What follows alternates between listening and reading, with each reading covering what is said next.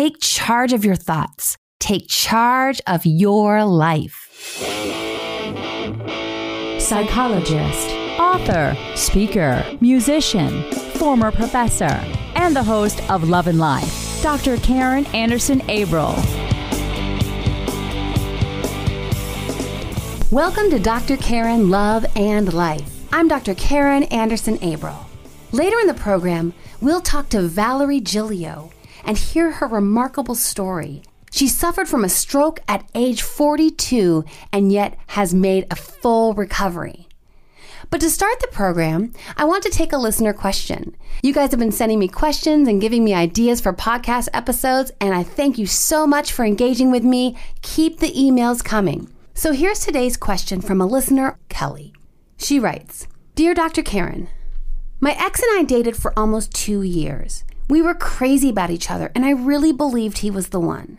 Then, out of the blue, he tells me he doesn't love me anymore and he breaks up with me. I was totally shocked, and so were my friends and my family. For the first two months of the breakup, he would call me every two weeks to see how I was doing, and then we met up over Christmas break to exchange items and we decided to stay in more frequent contact. And now we've been texting each other about once a week. And so recently I figured I would take advantage of the opportunity and ask him if he would like to hang out. We ended up hanging out and things got physical. And then the very next day, he texted me and told me he might be going on a Tinder date. I was so hurt, and I really don't know what to do anymore.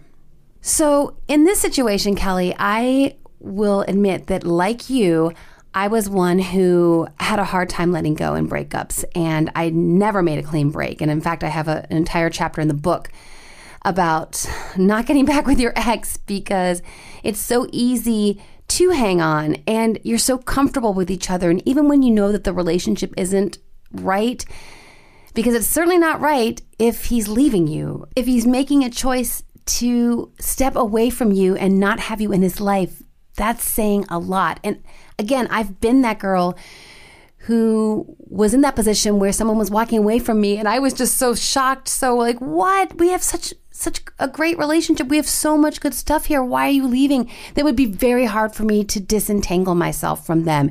And so I would do much like what you were doing, which is get back together for an afternoon and pretend you're dating again, even though you're not dating. And it just gets harder and harder and harder. And like I said in the book, I talk about this. And really, in this case, most chapters are about what things I think that I was able to do well when I was single. But this chapter is definitely, admittedly, something I didn't do well. And I want my readers to not make the same mistakes I did.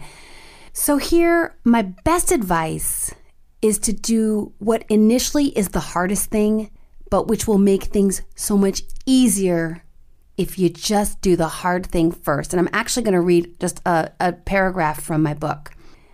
We were girl talking over dinner about our inability to get guys out of our system.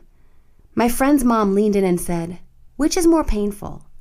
To cleanly sever something in one swift slice, or slowly lacerate it, tearing away shred after shred with the dullest knife you can find? And my friend's mom was right. It's over and the sooner you make the hard choice to cut him out of your life entirely, the easier it will be for you to move on and begin your recovery and open yourself up to someone else. And one final word about these kind of on again, off again situations. He now has the power because he's the one who's walked away. In psychology class, oh my gosh, maybe marriage and family back in college, I remember the professor talking about the law of least interest. So, the person in a relationship who is least interested in maintaining the relationship is the one who has the most power. And in this case, he's got a lot of power because he's told you that he can take you or leave you. Sure, he wants to hang out and check in with you, but what's that about really? Is that just checking in with you to make sure that you still have feelings for him? So, in case he doesn't find someone on Tinder, that he's got a backup plan? And do you want to be his backup plan?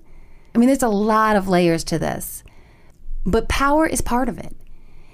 And when you've been broken up with, you're so hurt, you're devastated, and you've lost the power. And the best way to take the power back is to start making the relationship happen on your terms and if he doesn't want you 100% in his life as his girlfriend the way it was before, then I would suggest you don't let him have any part of you in his life.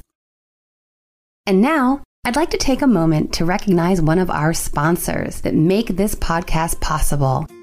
The Steel Forest Furniture Company, makers of handcrafted custom steel and wood furniture. Amazing tables, wine racks, fire pits, and signs. Incredible craftsmanship made right here in the U.S. in Columbus, Mississippi. Check out their website at steelforestfurniture.com or follow them on Facebook at the Steel Forest Furniture Company. Today on Love and Life, we're going to hear a story of extraordinary courage tenacity, and sheer determination.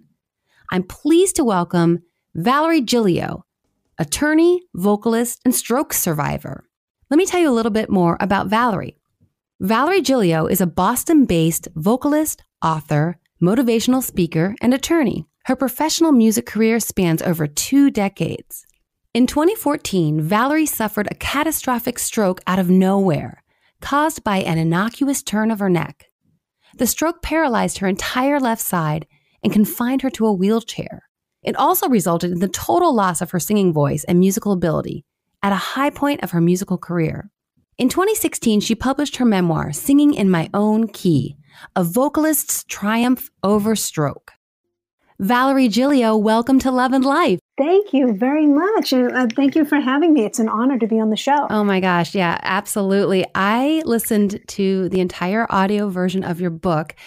So I am very well aware of your remarkable story, but let's catch the listeners up to speed with what happened to you at the tender age of 42. I woke up one morning and I, I turned my neck too quickly to look at the alarm clock, and I had a severe, severe stabbing pain in um, in my neck on both sides. I tore both vertebral arteries um, leading from you know my neck to my brain, and that is what caused the blood clot that made its way into my brain stem, and I had a brain stem stroke. I literally, I, I mean, I, I went to sleep and I woke up completely paralyzed on my left side, seeing double, uh, very, very dizzy. It was just crazy. Yeah. And mm-hmm. so I was uh, rushed to the hospital. They, you know, diagnosed me with a brainstem stroke. I spent about um, a week or two in in the hospital, and then about two months in the rehab hospital and then a year in outpatient therapy learning you know how to walk again how to use my left hand how to um, the daily activities of life and also i had to relearn how to sing again. I mean going through this at any age would be horrific. Going through this at such a tender age and at a time when your musical career was really launching and then to have not only to learn to walk again and to function and, and, get the left side of your body back in usable shape. And then your voice which had been your passion was gone too. It, it's i mean it's just a lot. Yes, it was definitely a lot. You know, I my career uh, I was taking shape, and I I'm, I'm, a lawyer, so you know I was thinking of scaling back on my law practice and focusing more time to music. And I had released two CDs. I um, a few years before the stroke, I had become a member of the Recording Academy, you know, the Grammys, and I was really excited to be in that organization too. And I, I joined ASCAP, so I was really active. And then I had done a summer program at Berklee College of Music, and I was actually contemplating applying to Berklee to pursue a, a music degree. I lost every singing talent that I had. And so I, I, was reduced to just a screeching howl. That was, yeah, that's why I had to learn uh, how to sing again, literally note by note. And I was struck by that because I'm actually a vocalist musician as well. And so mm-hmm. the, the idea that you could just lose now, some folks are tone deaf, although not that many. But the rest of us, even yes. if you don't consider yourself a singer or a vocalist, you certainly know mm-hmm. how to sing enough, right? Ish, right? Yes. And so the idea yes. that when you, I was listening to your story that you couldn't carry a tune, the pitch wasn't right. I mean, that would be something that I would think, oh, you wouldn't lose any of that. I could understand the vibrato, sure. I could understand not being able to sustain the notes because, of course, your body was just so fatigued all the time. But the idea that you mm-hmm. even couldn't, you had to learn pitch again was really striking to me. So, yeah, I mean, it just really shows how profound the damage is from a stroke. Well, yes. And you know, I actually, the, the, the thing that made me a little bit crazy, and I don't think I even mentioned this in my book, is that I knew exactly what the pitch was supposed to be in my brain, but I could not make my voice duplicate it. Wow. So uh, yeah, that just made me made me a little crazy there for a long time. Actually, it still haunts me to this day, but I had to really learn everything, and my my speaking voice was became almost like a muppet. I mean, I just really was very high pitched uh, you know, like a cartoon character almost. And it was a little crazy. Yeah. So I, I just couldn't believe I sounded that way. Oh, yeah. Well, and, and it really reminds me of identity and who you are and how, and, and a stroke, obviously, and other conditions. So many people can identify with what you went through based on what they're going through because this is one of many ways sadly that people can have who they are just taken from them. Yes and that's actually something that i really want to convey i just want people to know that you do lose who you are and, you know, I lost my entire identity. I mean, I was a singer, I was a lawyer, I had a wonderful life, happy life, uh, great traveling, doing all these different things, making CDs. And then in one second, I had nothing. You know, the important thing that I, that I stress is that, you know, never to give up, never to lose hope because hope was the thing that really got me through that because I kept saying to myself, you know, obviously I went back and forth between feeling sorry for myself and feeling that I could, you know, conquer this. And then after a while, you know, I really started to really have a lot more hope all the time. And I really um, can't stress enough the importance of that because, you know, the mental, the mental state and, and motivation and, and just really going for it can make such a difference. Well, that's definitely one of the themes I picked up on and I thought would be so important to share with my listeners because as we're talking about the stroke, and like we said a minute ago, it's not just about this particular condition there are many challenges that life throws at us that are curveballs that we can't even begin to anticipate. And yet we can't control what happens to us, but we can control the way we respond to it. And, and so you were very, very candid and, and about the fluctuations in your mood and your despair at times. But one of the themes that kept emerging was that, and it's very consistent with the theme of my podcast, one of the themes is take charge of your thoughts, take charge of your life. And you were really clear. You said, it was so easy to revert to despair. Negative thoughts were always ready to take over my mind. And I thought, that's so many people in so many realms of life, no matter what obstacles they're facing.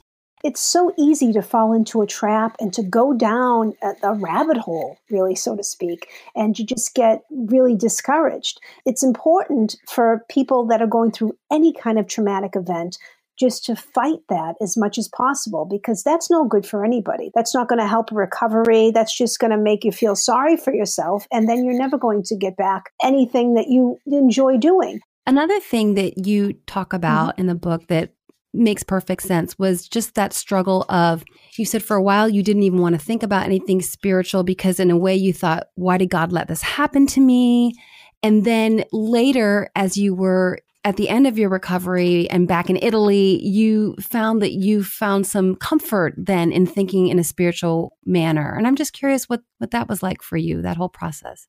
Well, you know, I mean, I'm, I'm a very religious person. That's been my upbringing my entire life. So I know that I, I broke both my arteries in my neck by turning my neck. But why did I do it from turning my neck? So there's there's no there's no rhyme or reason to it. So that's always in my mind and I'm thinking, well, what if God was so upset with me? You think about so many different things like that. And I know that a lot of people were praying for me, and I was so, so grateful. And then I, I just couldn't really do anything while I was in the hospital. I really kind of shut off the spiritual part of me at first, at the very beginning. But then afterwards, I realized that I was here for a reason. And then I was able to get back into my spirituality because that was a part of who I was.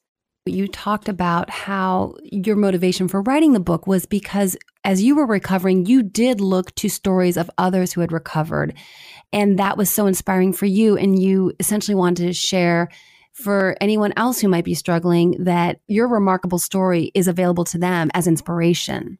Yes, you know, I wanted people to know. I like I wrote this book because I wanted people to know that strokes happen to young people and that it's not just an old person. You know, people have this common misconception that a stroke maybe only happens to like an 80 year old person or somebody that's, you know, sick. Never to happen to a young, healthy person out of the blue. But unfortunately, it does. And I also wanted to show people that because you have a stroke, it doesn't mean that you're mentally in, incapable. And so that was very, very important to me. And I wanted to show people what really happens. Hi, this is Bruni Getchell, life coach and clinical hypnotherapist from Boston, Massachusetts, and I listen to Dr. Karen's podcast, Love and Life. Another part of the book that I thought was just this tiny little vignette that seemed very powerful was the the nurse who I believe took your vitals one night and her name was Patience. Yes, her name was Patience. I couldn't believe it because I needed so much patience. She was very religious and I remember her speaking to me. Well, she seemed to be very religious and she she was like, "You know, you need so much patience, you know, it's it's God's going to, you know, God's looking out for you. She was very, very authoritative in that and very confident. It was another piece that had given me some more hope and I needed patience so badly at that time. Yeah, it's interesting because when I was younger, I would have thought a lot of those circumstances were coincidences. But the older I get, sometimes I think, hmm, maybe that was God just placing that that one nurse as in your life for that moment as kind of a sign that this is what you needed and hang in there. Yes. Yes, yeah. definitely, because that was at the very beginning, at the outset. Um, I believe I was either in intensive care or, a regular hospital room, but in any event, I was in the hospital. That was the very beginning because the way my personality is, I was expecting to be completely cured, you know, the next day. Like I don't have any patience. I have, I have negative patience. well, and on that note, uh, you also talked about your personality. You you even mentioned in the book that there was a sense that looking back, in a way, every quality that you'd already developed as a human being and as an individual, from your drive as an attorney and, and your drive to to learn music and become a vocalist and to just delve into the music community, that so much of you as a person had prepared you for this battle, for this this struggle. Yes, strange as it sounds, I believe that that's true. I mean, I had grown up my entire life had I not done the things that I had done, I wouldn't have had such a, an amazing recovery. I mean, I was a dancer for so many years. That instilled a lot of discipline and a lot of things that I would need to do as far as balance. Um, I used I used things that I had learned from my many many years of dance training to help me learn to walk again playing a musical instruments, you know, my whole life had just really exercised my brain. There were so many different things, so many pieces of it that really came together, you know, as far as stroke recovery. And had I not had those pieces in place, maybe my recovery would have been different. I, I, I will never know that. But that perspective to me is empowering. It's a perspective, like we were talking about earlier, of hope and remaining optimistic in the face of tremendous adversity and to look at, hey, all that hard work I did, that discipline, that grit I developed, it paid off in ways I could have never anticipated, but were so profoundly impactful. So I love that perspective because really we can't control what happens to us or so many things in this life, but we can control our mindset and our perspective on how we handle and respond to the tragedies that occur to us and then how we make sense of them. Our brains are very much primed to make sense. Cognitive psychology, we talk about that, that we don't want random events that, that we can't pull together logically. So it's normal for us to try to make sense, but it's also a way that we can take the power back from something that was undesirable or horrific. Absolutely. And you know that the thing that this reminds me of is um, when I was learning how to sing again, my voice was really bad. I mean, obviously it was it was non-existent. And then as soon as I started to take lessons, I remember, you know, I, I had one note at that time. And my friend, uh, Grammy Award winning um, composer Laura Sullivan, she was coming out with a new video. It was called 900 Voices. And she wanted me to be a part of it. She had started this like maybe a, about a few weeks before the stroke. And so I thought, well, you know, I'm never going to be able to do that. I guess that's out the window. Well, she actually called me one day and she said, you know, would you like to be in this 900 Voices? And I couldn't believe it that she wanted me to be in it because I thought, well, you know what? Maybe I am still a singer. And if I really am made to feel like a singer, then maybe I, I can be that again. Another point I wanted to bring up was Mhm. about neuroplasticity, which I thought was a, a really powerful way for you to equip yourself with knowledge that could give you that hope. Yeah, my, my neurologist told me ab- about neuroplasticity. In my support groups, we talk about that a lot. And as far as doing things to get your brain back, bouncing back, you know, get, getting those connections, making those connections again. You know, I played games. I played a lot of logical games. I did a lot of thinking. I never sat in front of the TV and just vegged out. You know, I always had to be doing something to remain active. And between le- relearning how to sing, actually, I believe that that helped me as far as you know get my get my body back. I think they they're all related because I was busy relearning.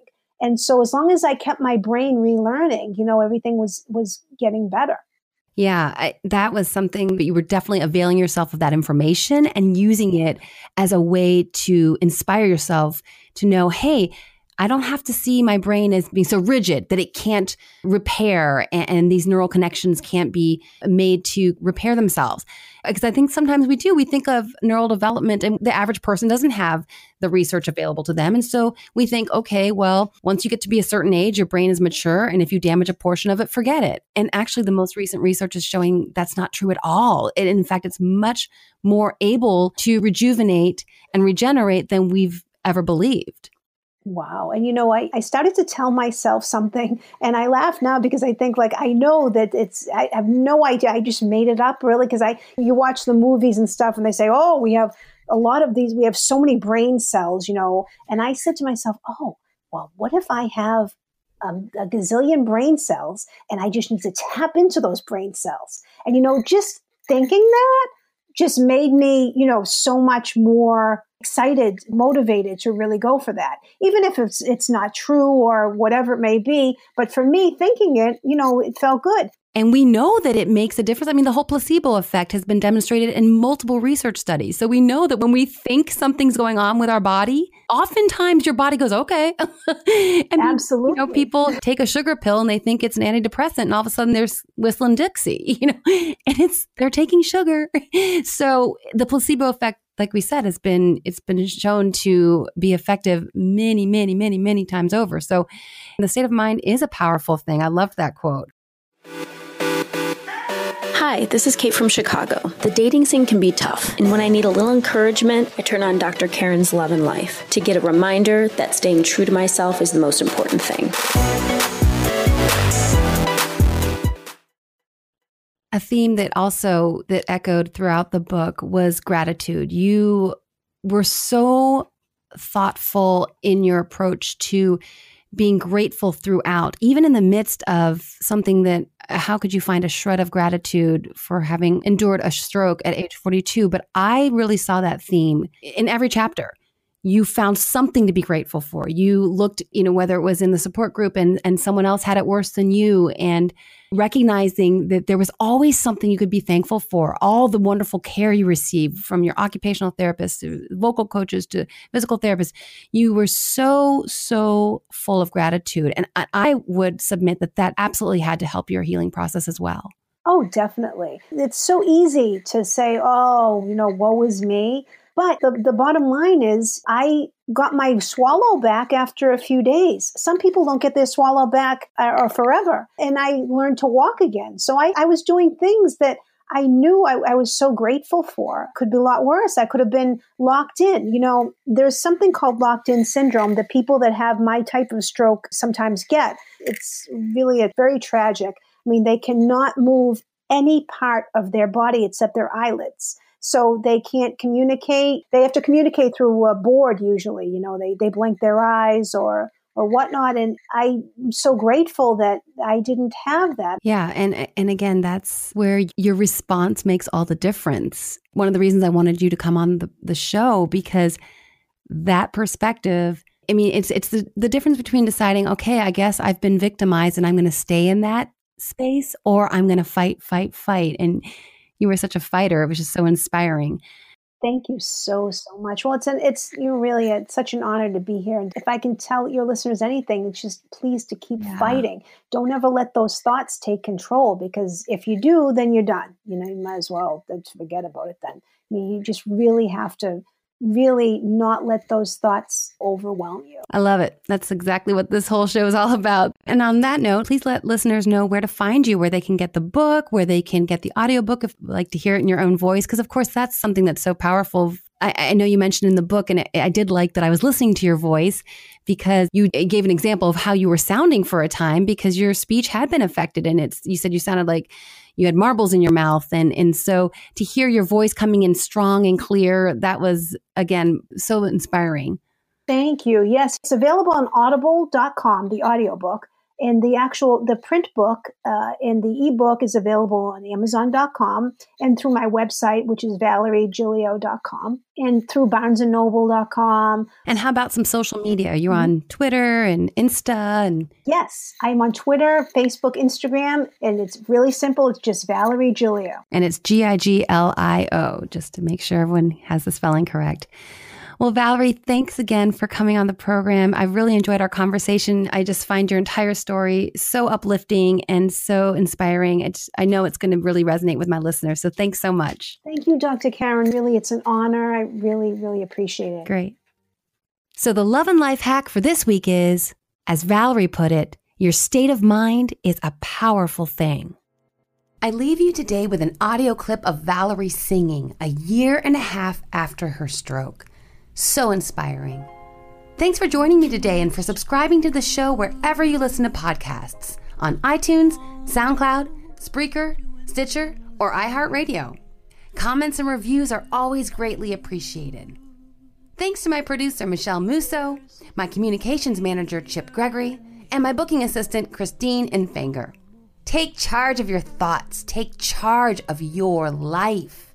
This is Dr. Karen Anderson Averill. Thanks so much for listening. Until next time, make it a great week.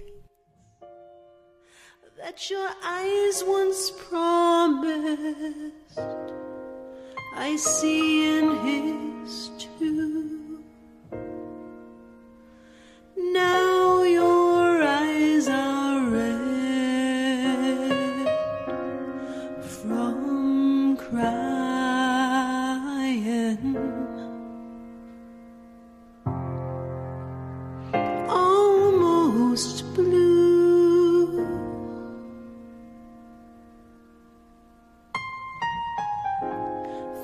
Flirting with this disaster became me.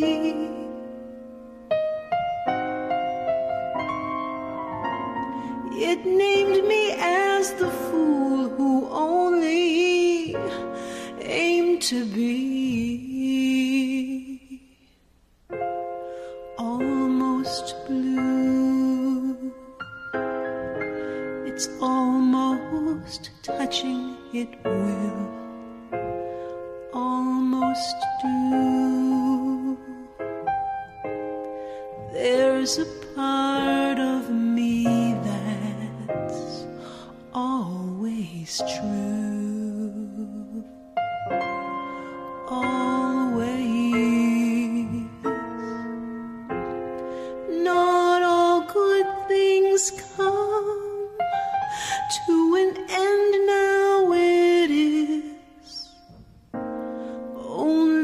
now.